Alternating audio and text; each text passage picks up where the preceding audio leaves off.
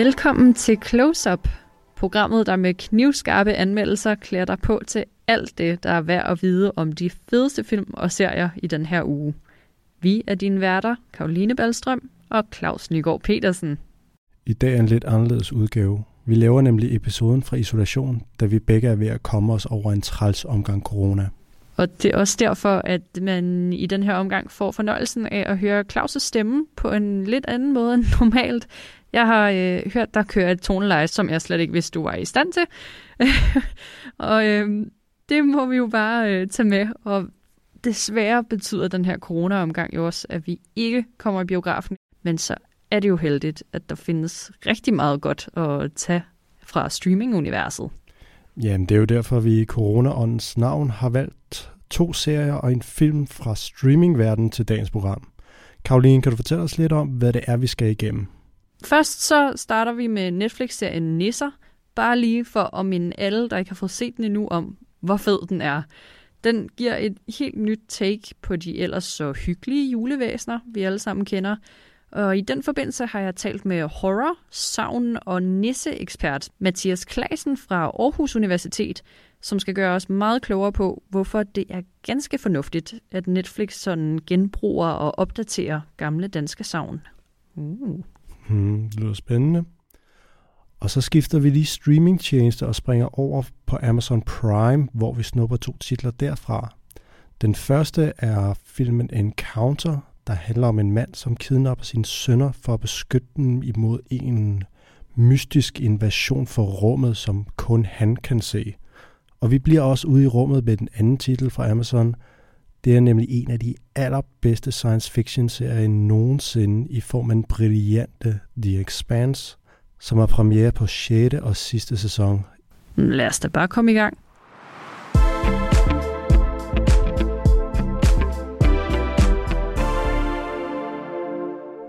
Nå Claus, om man øh, ved det eller ej, så er julen jo over os. Og hvad er bedre end at se en god gyser, når det er jul? Altså det er jo så ikke lige det, jeg umiddelbart ville tænke på, når jeg tænker jul, men egentlig så er der jo faktisk tradition for en del julehorror, er der ikke? Der er nemlig rigtig mange. Altså, hvis vi starter ud i den lidt bløde ende, så har vi noget Gremlins, som sådan med lidt god vilje er lidt uhyggelig, men også tilpas børnevenlig, så en 10-årig også kan være med. Og så har vi en lidt mere hård ende, som noget Black Christmas, hvor en slasher går amok, eller Krampus, hvor øh, julemandens onde fætter går amok og gør onde ting ved dem, som ikke opfører sig ordentligt. ja, og nu har Netflix skrevet sig ind i rækken med dansk indslag i form af nisser. Og det er jo lidt specielt, at vi nu har at gøre med en øh, dansk julehorror. Det er en sjældenhed, kan vi vist godt blive enige om. Det er det. Det er, så vidt jeg lige kan huske på stedet her, så er det den første. Og derfor kan man måske være lidt nervøs, fordi nisser, hvor uhyggelige kan de være? ja, der øh, bliver du så godt skolet, skal jeg lige hilse at sige her. Øh, skal vi ikke lige tage et klip fra Netflix Nisser for at give et lille indblik i, at øh, det er altså ikke nogen rar jul, vi går i møde. Hvad skal vi høre, Claus? Jo, men det, vi skal høre, det er, hvordan en familie på fire, de har besluttet sig for at lægge juletravlheden bag sig, forlade København og tage ud på en lille afsidesliggende ø for at fejre julen. Bare dem. Og på vej til det sommerhus, hvor de skal bo hen over julen, rammer de noget med bilen. Resten af familien tror ikke rigtigt, der er noget. Men hovedrollen Josefine, hun jeg synes, vi har været igennem nogle der er ret spændende ting i dag, Claus. Hvor et stort, Men altså, uhyggeligt måske også har en smule okay lure i baggrunden væk fra i skov. hjemme i studiet igen. Ja, jeg savner en god Kom så! Hey, jingle bells, jingle bells. Kom så, Jose! Næste gang er Closer tilbage. til men selvom vi får mulighed for at flexe vores coronapas igen i biograferne, det ramte så skal vi alligevel kigge lidt mod Det tror jeg så ikke, vi gør. For vi blev nødt så irriterende seriøst. Den længe ventede sæson af Netflix populær fantasy The Witcher, er du som her? får sin anden sæson her lige op til. En tidlig julegave. Jeg glæder mig. Kæft, den er grim. Vi lyttes ved. Du er grim.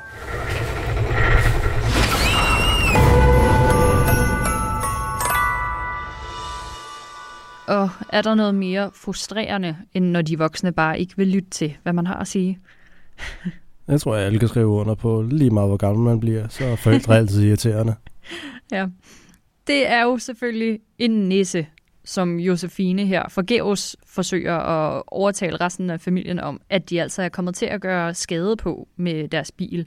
Selvfølgelig er der ikke nogen, der vil lytte til hende. Det skulle så lige være storebroren, som er et par år ældre, omkring de 15, som hvis han er tvunget til det, måske godt gider at høre på, hvad hans 10-årige lille søster har at sige. Men det er jo ikke bare den der klassiske nisse med rød hat, som vi kender den fra alle de hyggelige eventyr. Nej, det er de her mere uhyggelige, mere sådan monstrøse skovnisser. Ja, det kan du vist godt sige igen. Øh, det er en virkelig, virkelig fed nisse, vi har fået introduceret. Jeg har aldrig set noget lignende. Det er helt klart et creature, som bygger på alt det, vi regner med, når det kommer til nisser. Altså, der er, der er en spids øh, hat.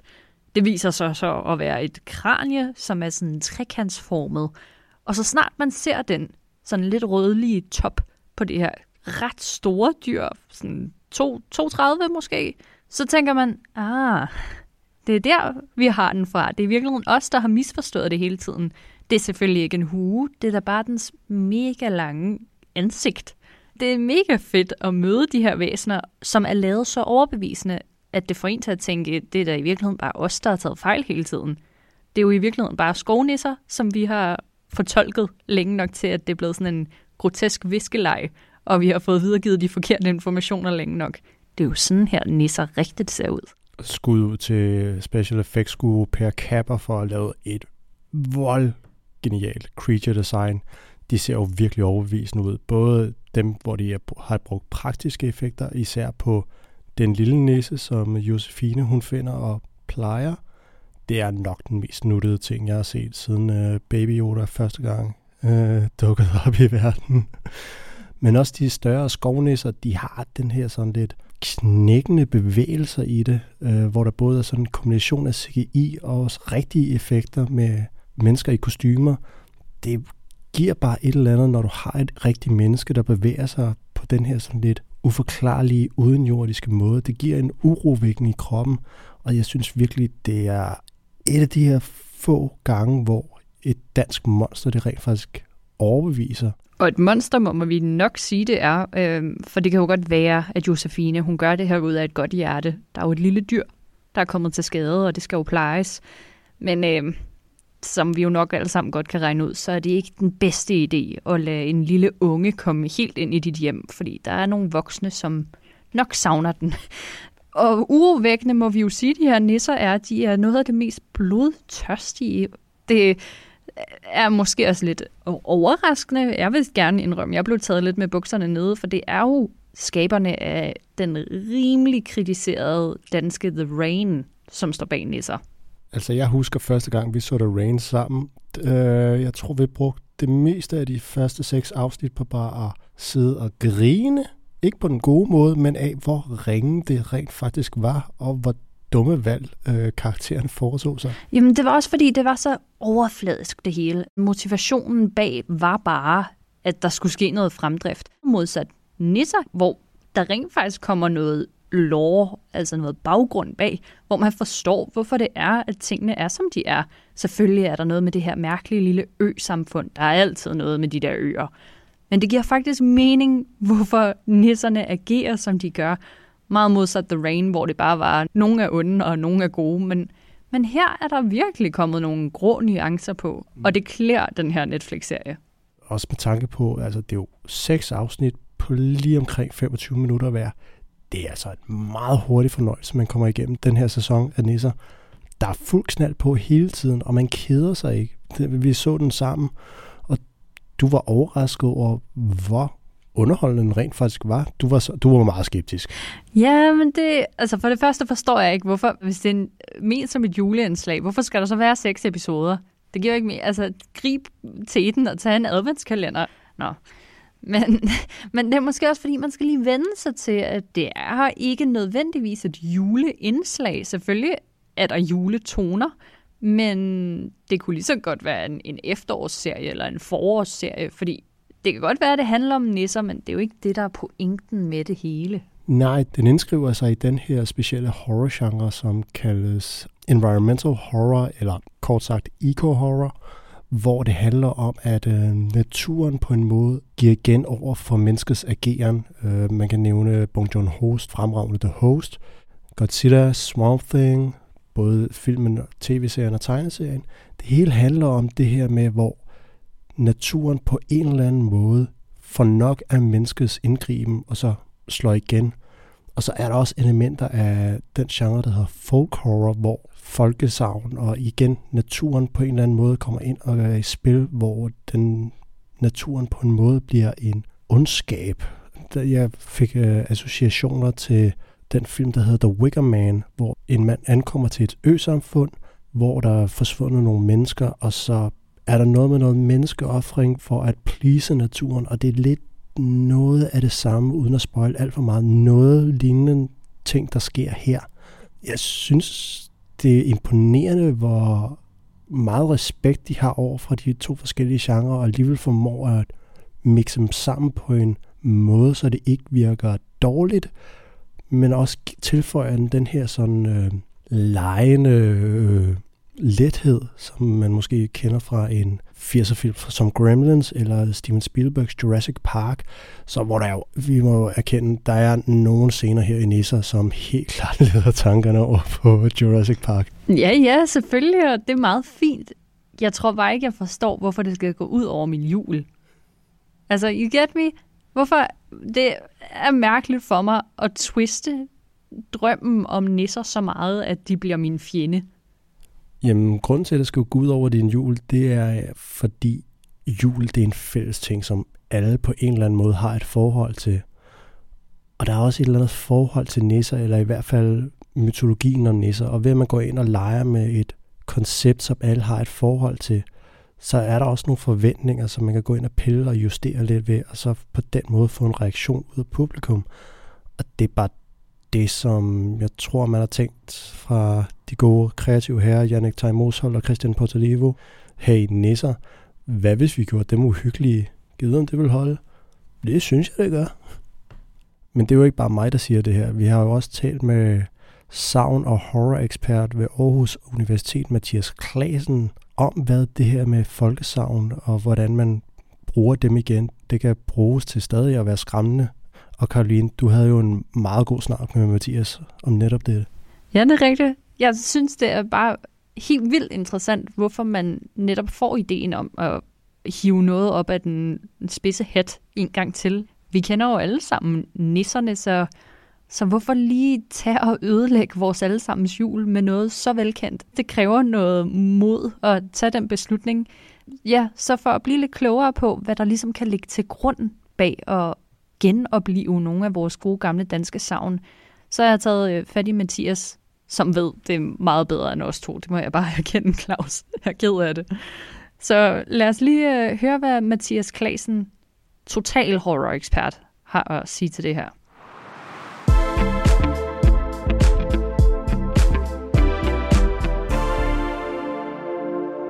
Mathias, du er jo ikke bare ekspert i gys du har jo også rigtig, rigtig godt styr på folks lyst til at skræmme sig selv. Og jeg kan forestille mig, at det er derhen af, vi skal, når vi skal til at kigge på gamle savn. Kan du ikke lige hurtigt rise op for os, hvorfor er det, at man i gamle dage overhovedet fandt på konceptet nisser? Ja, jo, men det er rigtigt nok, hvis man kigger lidt tilbage i, øh, i folketroen, altså sådan i de ting, som vores forfædre troede på for, øh, for, for, for få år siden, sådan set, for man skal bare, altså i 1800-tallet for eksempel, der var det meget udbredt at tro på alle mulige overnaturlige væsener. Og det var sådan set ikke fordi, at, at, øh, at danskerne var specielt dumme i 1800-tallet. Det ligger meget naturligt i os at, at tro på overnaturlige væsener, som står bag alt muligt, der ellers er uforklarligt for os. Øhm, så når du spørger, hvorfor havde man, havde man brug for den slags væsener, så, så er forklaringen nok, at, øh, at vi mennesker har brug for forklaringer. Vi kan ikke lide, når vi ikke forstår noget. Og hele den der, den, den appetit eller den tørst på at forstå og finde årsager, det er jo sådan set også det, der forklarer, hvorfor vi er så interesserede i krimiserier og øh, altså hele den øh, fiktionsgenre, der handler om, hvem gjorde det, hvor det starter med et mor, og så skal man finde ud af, hvem der har gjort det. Så på samme måde, så var der øh, især tidligere, før vi blev sådan så, så videnskabeligt oplyste, så var der mange fænomener i verden, som vi ikke rigtig forstod, men så for at forstå dem, så forestillede vi os, at der nok var nogle overnaturlige væsener. Så for eksempel, hvis, hvis hunden stod og gøede hele natten på gårdspladsen i 1800-tallet, så tænkte man måske, om det kan være, at der var en nisse, der kom og drillede hunden. Eller hvis høsten slog fejl, så tænkte man, om det kan være, at jeg har øh, gjort en eller anden heks sur, som så har kastet en forbandelse på mig. Så det er sådan set øh, ting, ting, man finder på for at forklare det ellers uforklarlige. Men som du også kommer lidt ind på der, så er vi jo i dag ret oplyste. Ja. De fleste af os er jo tilhængere af videnskaben. Mm. Og så kommer jeg bare til at tænke på, er det overhovedet relevant stadig at holde fast i de her savn?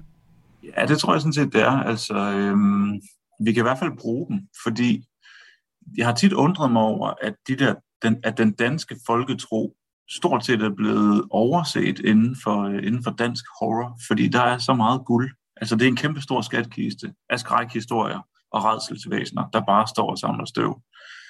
Øh, og det er egentlig lidt ærgerligt, fordi når, når, når vi danskere en sjældent gang imellem laver en horrorfilm, øh, så er det bare kopier af Hollywood. Men i virkeligheden, så kunne vi lige så godt kigge i vores egen sådan, kulturelle arv, og så tage nogle af de der gamle forestillinger frem. Og det, og det, det er det, denne her Netflix-serie har tænkt sig at gøre. Og det synes jeg er en, en fed idé, fordi at der er bare så meget fortællemæssigt guld i den der kiste. Så, øhm, så det vi kan bruge det til, det er selvfølgelig ikke at forklare det uforklarlige, fordi i dag vil folk grine af os.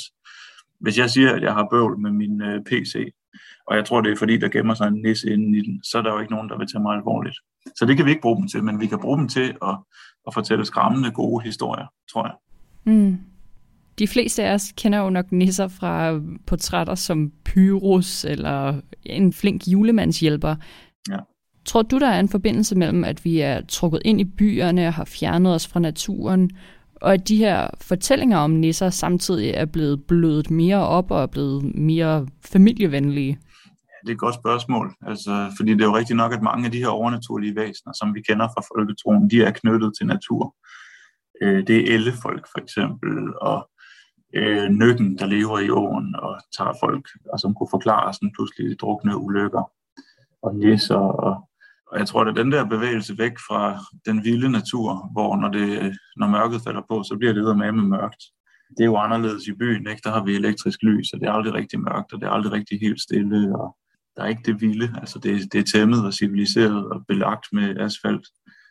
Og så er det måske sværere at opretholde troen på sådan nogle overnaturlige væsener. Øh, og det kan da godt bidrage til at forklare, hvorfor nogle af de der savnskikkelser, de sådan har udviklet sig i retning af noget mere familievenligt. Det er i hvert fald en, en medvirkende faktor. Altså, nu er du jo videnskabsmand, Mathias, men tror du, at der kan være noget om snakken? Tror du på nisser? Nej, det tror jeg sgu ikke, der gør. Nej, altså, der findes nisser i vores forestillingsverden, og der findes nisser i tv og i bøger. De findes ikke i den virkelige verden. Det, det er ikke en øh, gangbar hypotese. Er der slet ikke noget, der kan gøre det for dig? Der er ikke noget, der kan få dig overtalt? Jo, hvis man fandt, hvis man fandt evidens, hvis man fandt små nisseskeletter ude i skoven for eksempel, så, øh, så kan det da godt være, at man kunne samle så meget bevismateriale, at, at, at, at vi var nødt til at bøje os. Altså, men så, så, så sådan helt i sådan en snæver og konkret forstand, så ser jeg ingen grund til at tro på nisser, men, men, øh, men det betyder ikke, at hvis ens børn tror på nisser, at man så skal fortælle dem, at det er noget ævl, fordi øh, børns forestillingsverden er meget rig og meget vigtig. Altså fantasien er nok den vigtigste evne, vi mennesker har, så, øh, så hvis den fantasi, den, øh, den sprøjter nisser ud i omgivelserne, så, så er det fint. Mathias Klasen, mange tak skal du have, og rigtig god jul. Ja, i lige måde tak. Godt, så forsker Mathias Klasen giver os ret i, at det er ret fedt, at Netflix hæver fat i de gamle savn, for vi kan rent faktisk lære af dem. Det er meget smart lige at blive rusket op i og skræmme sådan godt og grundigt igennem, og det kan gamle danske fortællinger altså være et fint redskab til.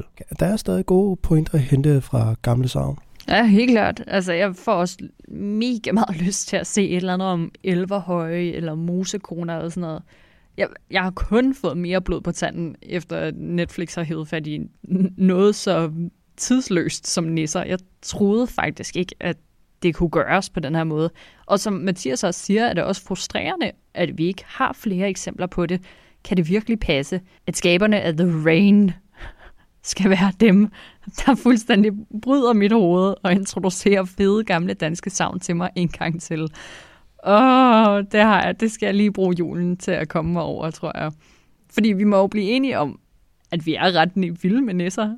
Det er vi. Den er cute på den der både uhyggelige, men også varme måde. Den giver det der, som en god julegyser den skal. Den er ikke voldsomt skræmmende, men den er nok til at holde en engageret hele vejen igennem. Og så har den jo en perfekt længde, som vi har nævnt tidligere. Seks afsnit, knap 25 minutter. Det er jo lige en hele aftensfilm. ja, det er rigtigt nok. Og den skriver sig også bare rigtig fint ind i hele det her eco-horror, også folk-horror, som du siger.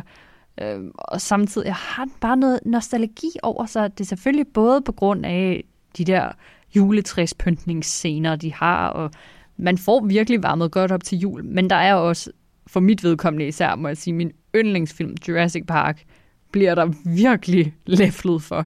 Du kan jo ikke have et stort elektrisk hegn med nogle væsner bag, uden at du kommer til at tænke på enten T-Rexen eller de der Velociraptor helt i starten.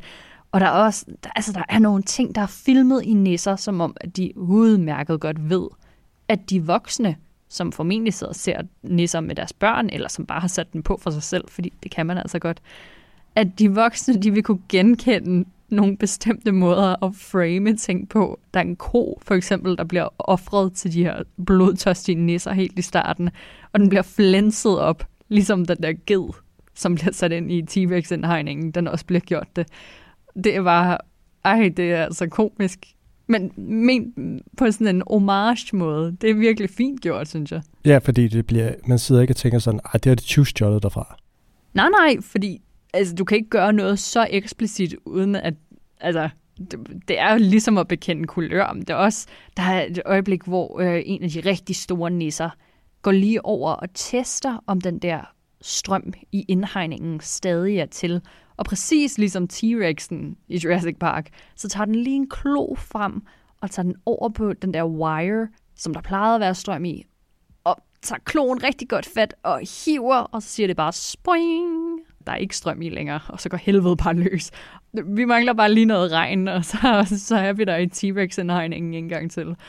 Der er også sådan noget, når de løber igennem græsset, det er ligesom velociraptorne i, i nogle af de senere Jurassic Park-film. Ej, men det er perfekt. Uh, og der er bagspejlet, hvor de spotter, ligesom når de spotter en T-Rex, så løber efter dem på en af deres øh, park jeeps. Så her så er der også noget at spotte i bagspejlet. Jamen, jeg elsker det. Det er, det er så cute. Så der er ingen tvivl om, de har i hvert fald set Jurassic Park, da de skulle hente inspiration til nisser. Ja, ja. Jurassic Park er jo den perfekte film. Altså alt er fremsat ligesom det skal. Og det bruger de også bare i nisser, ligesom de bruger savnet. Det er der i forvejen, men hvad fanden, vi giver bare vores eget take på det. Det er helt fint med mig. Godt gået, Netflix. Men nu er jeg meget, meget begejstret, og sådan virkelig, vi har kun kastet roser efter den indtil videre. Men hvor mange stjerner vil du kaste efter den? Jamen altså, den er jo for kort til at være sur på den. Det er jo det, der er det smukke ved den også. Du kan simpelthen ikke hisse dig op over seks forholdsvis korte episoder, også selvom der går måske lige lidt lang tid, før vi kommer ind til sagens kerne i det hele, og der er også noget lidt irriterende romance ind over og sådan noget. Men det er bare, det er for kort og for originalt til, at du kan være andet end pleased over det. Det er bare en fed måde at præsentere jul på, også for dem, der måske ikke går så meget op i jul. Så jeg er fem store glade julestjerner, glad for nisser. Åh, oh, meget, meget glad. ja, jeg, er lidt mere, jeg er lidt mere tilbageholden med stjernerne, end du er. Jeg er på fire meget entusiastiske. Øh, og hvorfor får den så ikke fem, ligesom dig? Jeg synes faktisk, den er for kort, som du netop nævner. Og så er der noget med måden, historien udfolder sig på øh, blandt menneskerne, som i de senere afsnit ikke helt, synes jeg, bevaret den her hurtige øh, elegance, hvor action bliver serveret på. Jeg synes, den halter lidt. Der er lidt nogen, der bliver karikeret lidt for hurtigt til at være skurk, og der kunne jeg godt tænke mig, at de måske havde leget lidt med nuancerne. Men det er også det, Nisser er heller ikke det store karakterværk. Det er virkelig god underholdning, som jeg godt kan forestille mig at skulle se igen og igen til jul fremover, fordi det er bare perfekt kort juleunderholdning.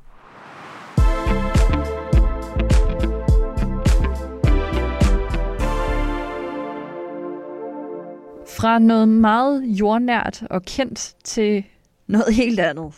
Der er øh, godt at tage af her på streaming, når det nærmer sig julen, og det er jo en familiefest. Det kan vi godt blive enige om, ikke Claus? Jo, du siger nogle sjove ting der. Du siger både med ting, der er oppe i luften, når du siger noget med en familiefest. og på en måde, så skal vi jo behandle begge dele i den her film, som vi skal i gang med nu, som hedder Encounter. Jeg håber sådan, du vil fange det. ja, men jeg er kvik nogle gange. Jeg har min øjeblikke. Okay.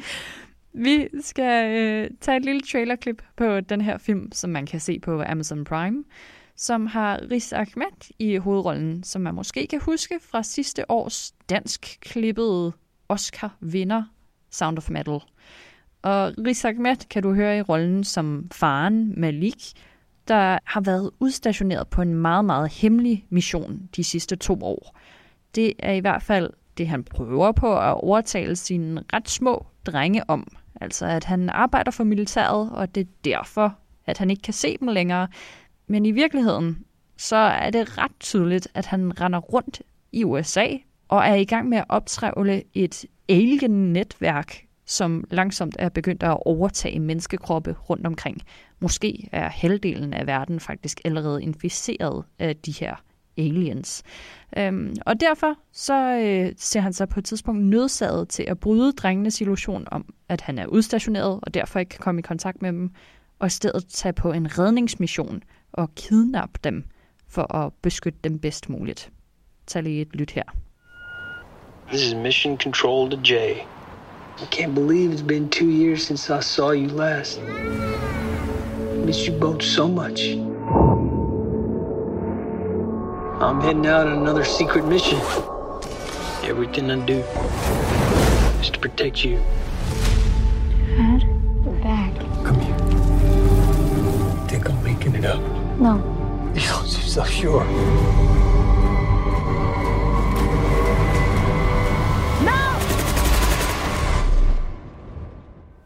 Ja, som man kan høre her, så lyder han ganske vist rimelig overtalende, ham øh, faren. Men øh, de her drenge, som er, hvad skal vi sige, Claus, omkring mm, 6 og 10. 6 til 10 det lyder meget rimeligt, ja. Okay, ja. De er ikke sådan bare at overtale. Der, der sker noget med tilliden til en forældre, når de forsvinder i to hele år. Så de, øh, de er en smule skeptiske. Især storebroren. Der er et eller andet med det der ubrydelige blodsbånd mellem far og søn, som gør, at han bare sådan... Han vil have sin far tilbage, og derfor så er han nok den mest ivrige af de to for at tage afsted med faren, da Malik dukker op midt om natten for at få sin dreng med ud på tur. Ja, for på overfladen kan det jo måske godt ligne lidt et roadtrip for de her drenge, men altså, det står også ret klart, at der er noget helt galt, og at der er folk efter dem. For selvfølgelig reagerer politiet og moren til de to drenge meget hurtigt, men måske er der også den her fare fra det yderrum, som er tættere på, end man lige kunne håbe. Det er nogle ganske ubehagelige aliens, som er landet på jorden. Ja, filmen lægger ud med, at vi ser en meteor styrte ned mod jorden, og så langsomt inficere helt ned på det mikroskopiske biologiske liv, så på den måde kommer ind og overtager vores kroppe. Det er ren invasion of the body snatchers, ligegyldigt hvilken version man ser den i. Men det er også det, som på en måde også er noget af det mest uhyggelige, fordi hvordan genkender du fjende fra ven? Ifølge Malik, så er det ved, at man lyser ind i øjnene, og så kan se de her små alien-sporer, der bevæger sig rundt i øjnene. Men der er også bare et eller andet urovækkende med den måde, han går til det på, fordi han er den eneste, som 100% tror på det her. Alle andre omkring ham, de, der er ikke noget andet. Der er ikke noget government cover-up, eller det er der måske. Men omverdenen lader ikke til at tro på, at det er det. Så man har hele tiden den her usikkerhed. Er det her noget, man lige bilder sig ind? Eller er det her en del af noget meget større, som han er den eneste, der kan redde verden fra? Mm. Der er lidt noget sådan first mover over det. Altså han har fattet, at vi står over for en kæmpe katastrofe, og, og han gør, hvad han kan for ligesom at råbe folk op. Der er både sådan lidt øh, global opvarmning over det, sådan tag nu og lyt til mig. Hør, at det hele vil gå under, hvis vi ikke gør noget. Men der er også lidt at hente, hvis man nu er vaccineskeptiker, og man øh, synes, at alle de der får, de skal til at vågne op, og hvorfor er det dog, at I fylder jer med de her små øh, mikroorganismer? Hvorfor er der ikke nogen, der hører på mig? Den er jo helt gal, den her. Kan I ikke se det? Åh, oh, den taler virkelig ind i tidsånden på det punkt der. Det havde jeg overhovedet ikke tænkt over. God pointe med antivaxer for satan da. Det er jeg ikke, men, men lad os nu lige, nu leger man lige Jones advokat, og det bliver man også nødt til, når man ser den her film, fordi det er meget uklart langt hen ad vejen, hvem det er, man skal holde med. Og det er jo ikke heller noget nyt, hvis man ser på manden bag det hele, instruktør og manuskriptforfatter oven i købet, som nok, altså jeg må sige det, han stod bag en af de film, jeg har været aller, aller gladest for i nyere tid. Uh, Michael Pierce, som stod bag det sindssygt spændende thriller-romance-drama Beast. Oh. Nok den mest sanselige film fra 2017. ja, men den, det er sjovt, fordi Beast handler også om en kvinde, som har nogle psykiske problemer, og som virkelig mm, dealer med nogle ting, som kommer ind under huden på hende. Og i Beast er det en, en fyr, som kommer lidt for nært, og som også starter noget sådan lidt sen pubertet i hende på en måde. Det vækker i hvert fald nogle ting i hendes krop, og det ser man også afbildet på meget samme måde her i Encounter, hvor at, øh, at Malik også har nogle syner omkring, at han nærmest kan se de der mikroorganismer bevæge sig under huden, hvilket man jo selvfølgelig ikke kan, men hvis man har angst nok for det, så kan, kan man jo godt forestille sig ting. Selvom man ikke kan se mikroorganismerne konkret, så kan man se nogle af de ting, som de inficerer. Fordi ifølge Malik, så er det første, de er inficeret, det er insekter.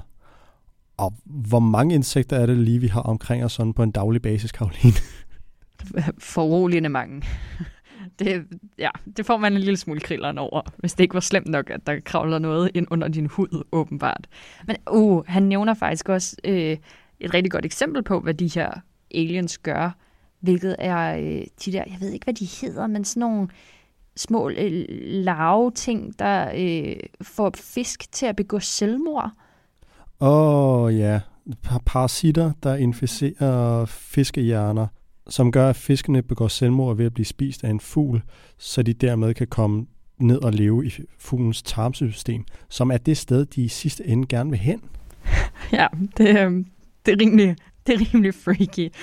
Så man kan jo godt forstå, at Malik gerne vil stoppe det her fra at ske, og man kan også godt sympatisere med en far, der har en helt vild trang til at, at passe på sine sønner, men at gå uden om systemet er ikke vejen frem. Og det her, vi begynder at komme lidt ind på, at Malik måske ikke er den mest sandfærdige fortæller, for man hører også nogle, nogle ret fede samtaler, blandt andet fra Octavia Spencer, som man måske kender fra The Help, som er øh, Maliks parole officer, altså øh, den ansvarlige for, for, at han møder op til nogle psykologsamtaler blandt andet. For det står ligesom klart, at der er et eller andet med Malik, og de sidste to år har han vist tydeligvis ikke brugt på en hemmelig mission, fordi der har han siddet i militærfængsel for at have angrebet sin kaptajn på en af de 10 ture, han har været udstationeret som øh, supersoldat. Så ah, hvad skal man tro? Altså, det, det er vildt appellerende at tænke, at han har sin sønners bedste interesse for øje, men der, der sker noget der. Hmm. Det er også et spor, som filmen forfølger meget godt ved, synes jeg, med at man ser det fra myndighedernes side med, at vi har den her mand, som har kidnappet sine to sønner. Han er tidligere militærmand. Han har muligvis et, en psykose nu. Hvad er worst case scenario? Det er, at han dræber sine børn og sig selv. Det taler ind i det her fænomen, som er blevet mere og mere fremtrædende i samfundet overalt på jorden med, at militærfolk kommer tilbage fra de her meget brutale udstationeringer, og så bærer en masse traumer med sig hjem, som hjemsøger dem på brutal vis, som de så ikke rigtig kan komme af med igen, og som så inficerer hele deres liv. Hmm. Det er de her family annihilators, som det ligesom øh, kan udmyndte sig i, altså særligt fædre, som udrydder hele deres familie.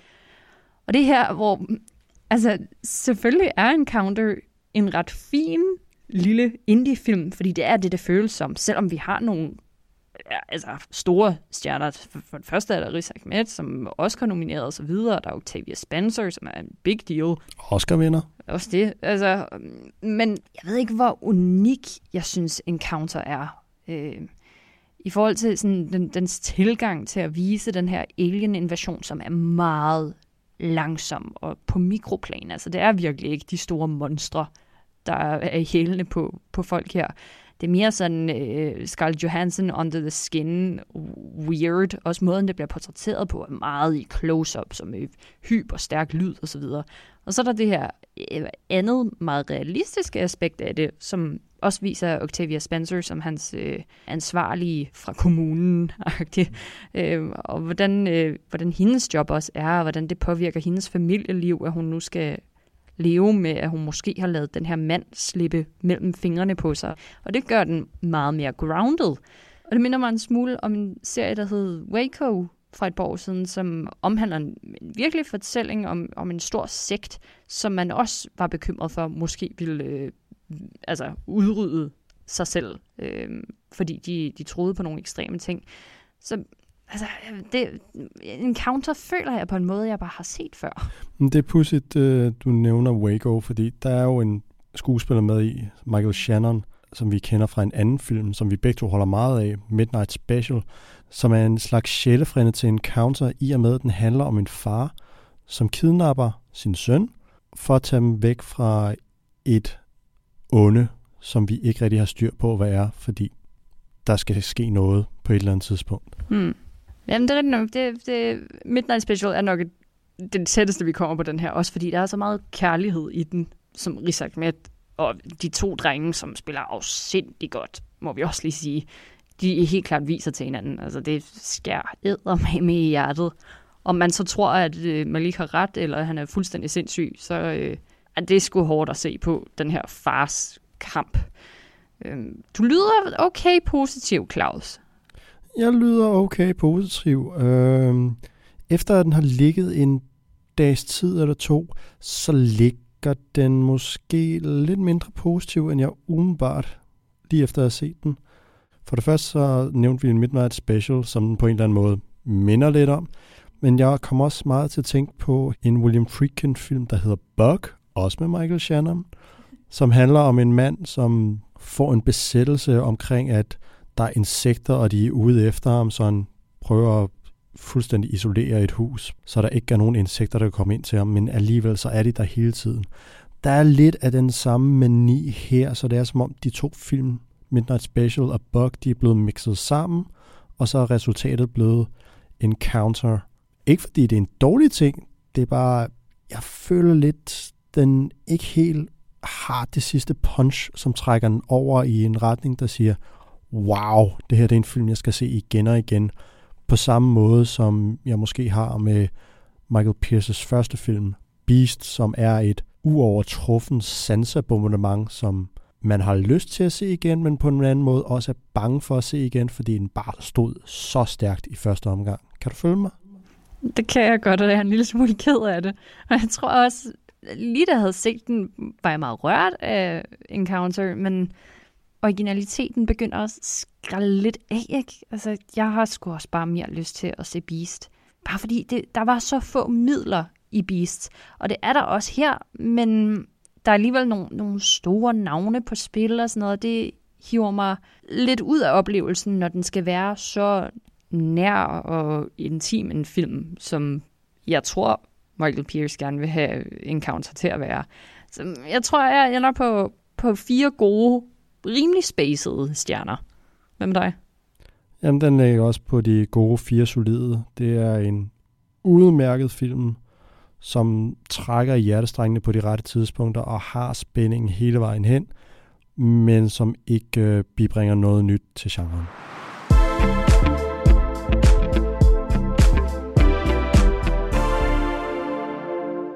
Fra en sci-fi film til nok den største sci-fi tv-serie, som har kørt de sidste par år. The Expanse. Shit, hvor har vi glædet os til det her. Jamen, det er udsendelsens højdepunkt. På trods af, at det måske ikke er en titel, som vækker genklang hos de fleste, fordi Expanse. Det er, pænt sagt, det er lidt en niche-serie for sci-fi-nørder. Men det er også en titel, som alle bør se. Lige meget om man er til nørdet slags, eller om man bare er casual streamer, så er det her en serie, man ikke bør gå glip af.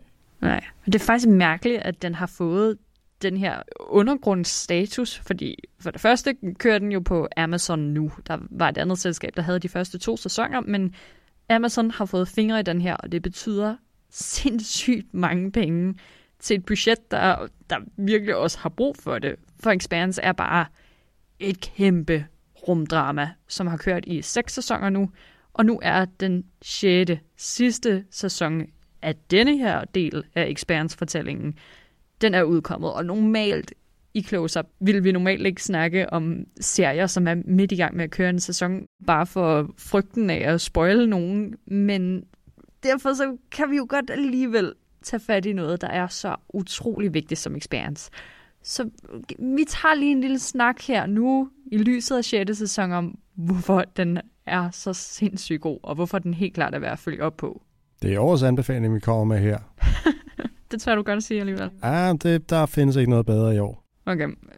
Der er et lille trailerklip her, som måske kan sætte scenen lidt for, hvilken verden det er, uh, Expanse foregår i. Fordi det er jo ikke sådan et stort, elegant rumdrama. Det er jo altså hyperrealistisk for det første. Og ret uh, down and dirty. Folk er, er nogle uh, slyngler i det her univers. Der er skurke, der er helte, og der er mange mennesker, der befinder sig i gråzonen. Det er mm, Game of Thrones, når det er allerbedst, bare uden drager. Men med masser af rumskibe. Hvad er det, vi skal høre her, Claus? Vi skal høre, hvordan FN-præsidenten Christian Avasrala er under stort pres. Jorden befinder sig i en interplanetarisk krig med Mars og en fraktion ude i det ydre rum, som kaldes OPA, Outer Belts Association, som er folk, der bebor asteroidebæltet og månerne omkring Jupiter og Saturn, der hører sammen under en Belter-organisation, kalder de sig selv. Og de tre her entiteter, de er i konstant krig med hinanden. Der er had over det hele. Alle hader Mars, alle hader Jorden, alle hader bælterne.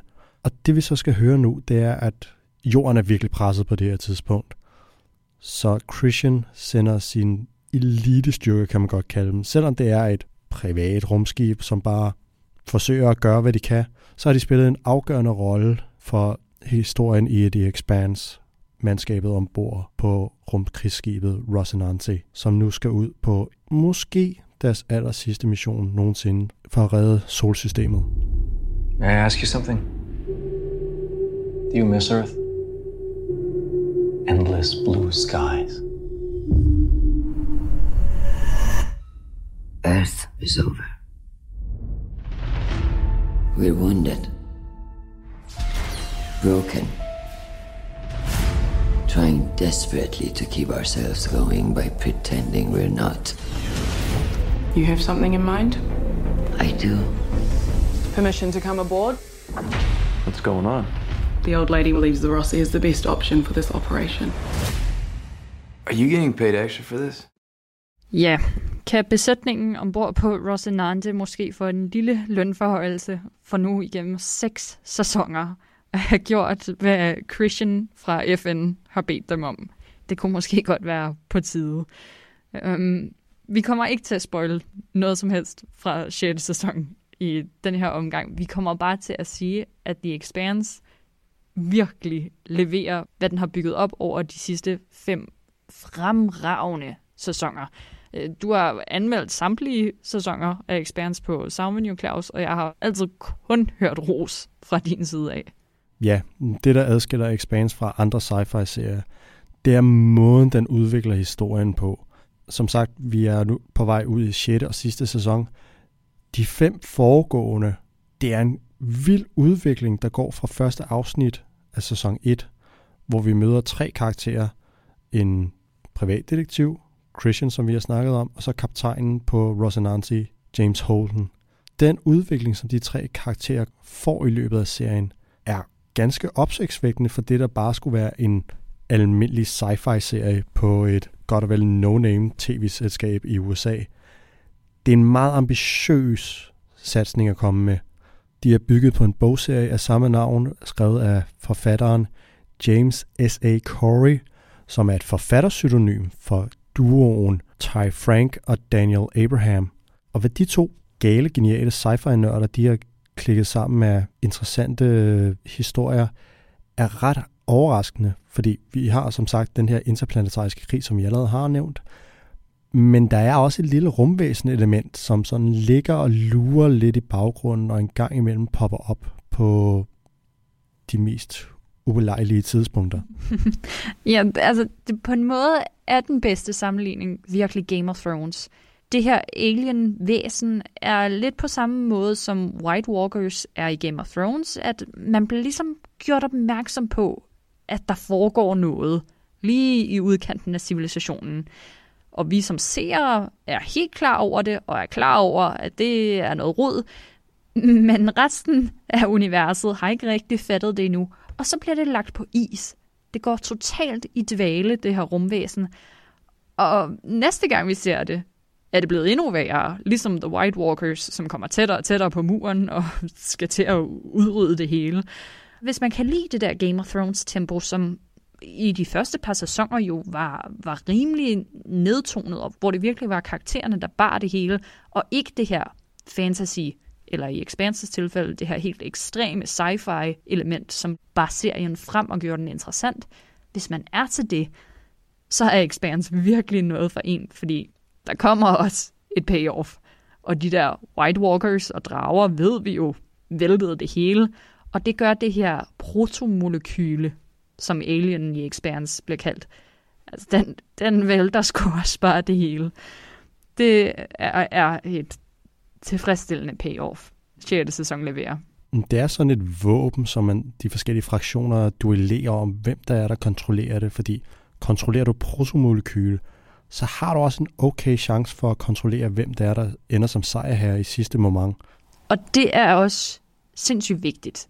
Fordi det, Expanse, jo, det handler om, om aliens, og det handler om The Rocinante, altså det her private selskab er det jo nærmest, som går rundt og sørger for, at krigen bliver holdt sådan nogenlunde i stave.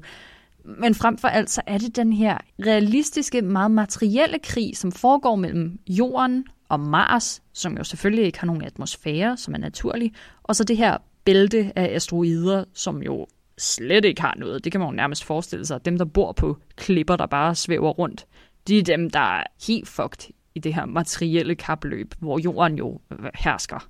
Jamen, det er en genial pointe, du lige kommer med øh, omkring bælterne, fordi de er jo også hæmmet af, at de ikke har nogen tyngdekraft som sådan og nævneværdig.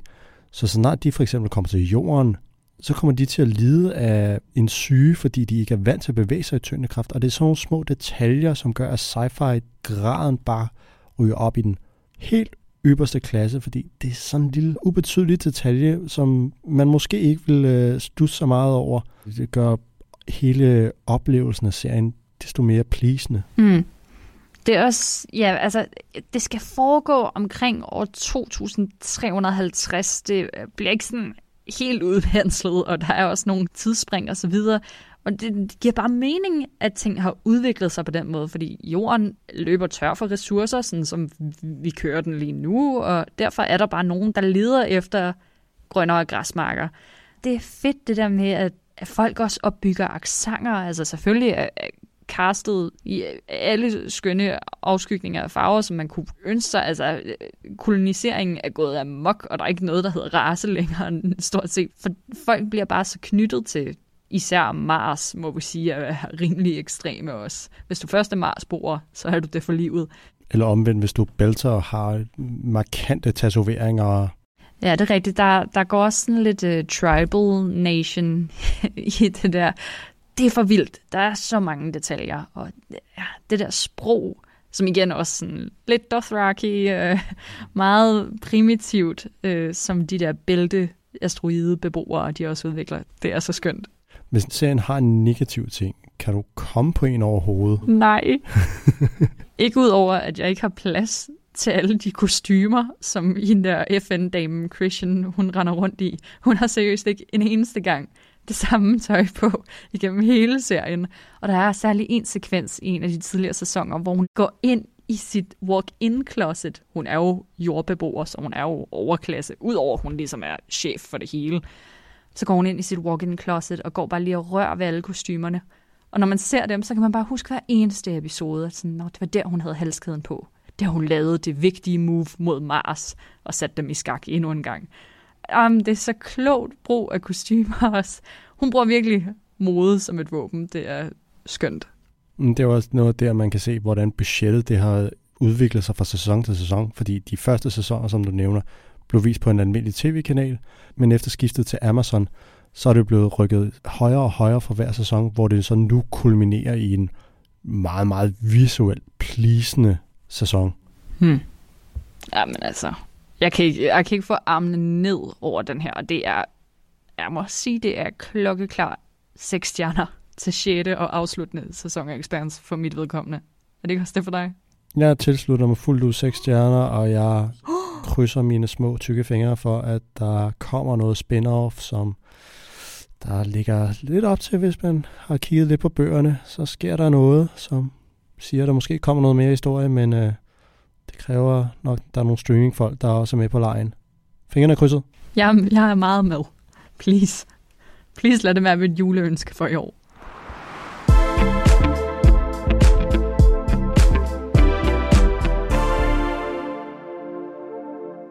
Jeg synes, vi har været igennem nogle ret spændende ting i dag, Claus. Men altså, det bliver måske også en lille smule okay at slippe væk fra hjemmestudiet igen. Ja, jeg savner en god tur i biografen efterhånden. En af de første film, som jeg skal se, når coronapasset virker igen, bliver helt klart Steven Spielbergs version af West Side Story. Alt, hvad jeg har hørt indtil videre, det tegner til at blive en af årets helt store oplevelser. Ah, men det bliver godt at komme tilbage. Næste gang er Close-Up tilbage til normale tilstanden igen, men selvom vi får mulighed for at flexe vores coronapas igen i biograferne, så skal vi alligevel kigge lidt mod streaming, for vi blev nødt til at runde den længe ventede sæson af Netflix populære fantasy The Witcher, som får sin anden sæson her lige op til jul. En tidlig julegave. Jeg glæder mig. Vi lyttes ved.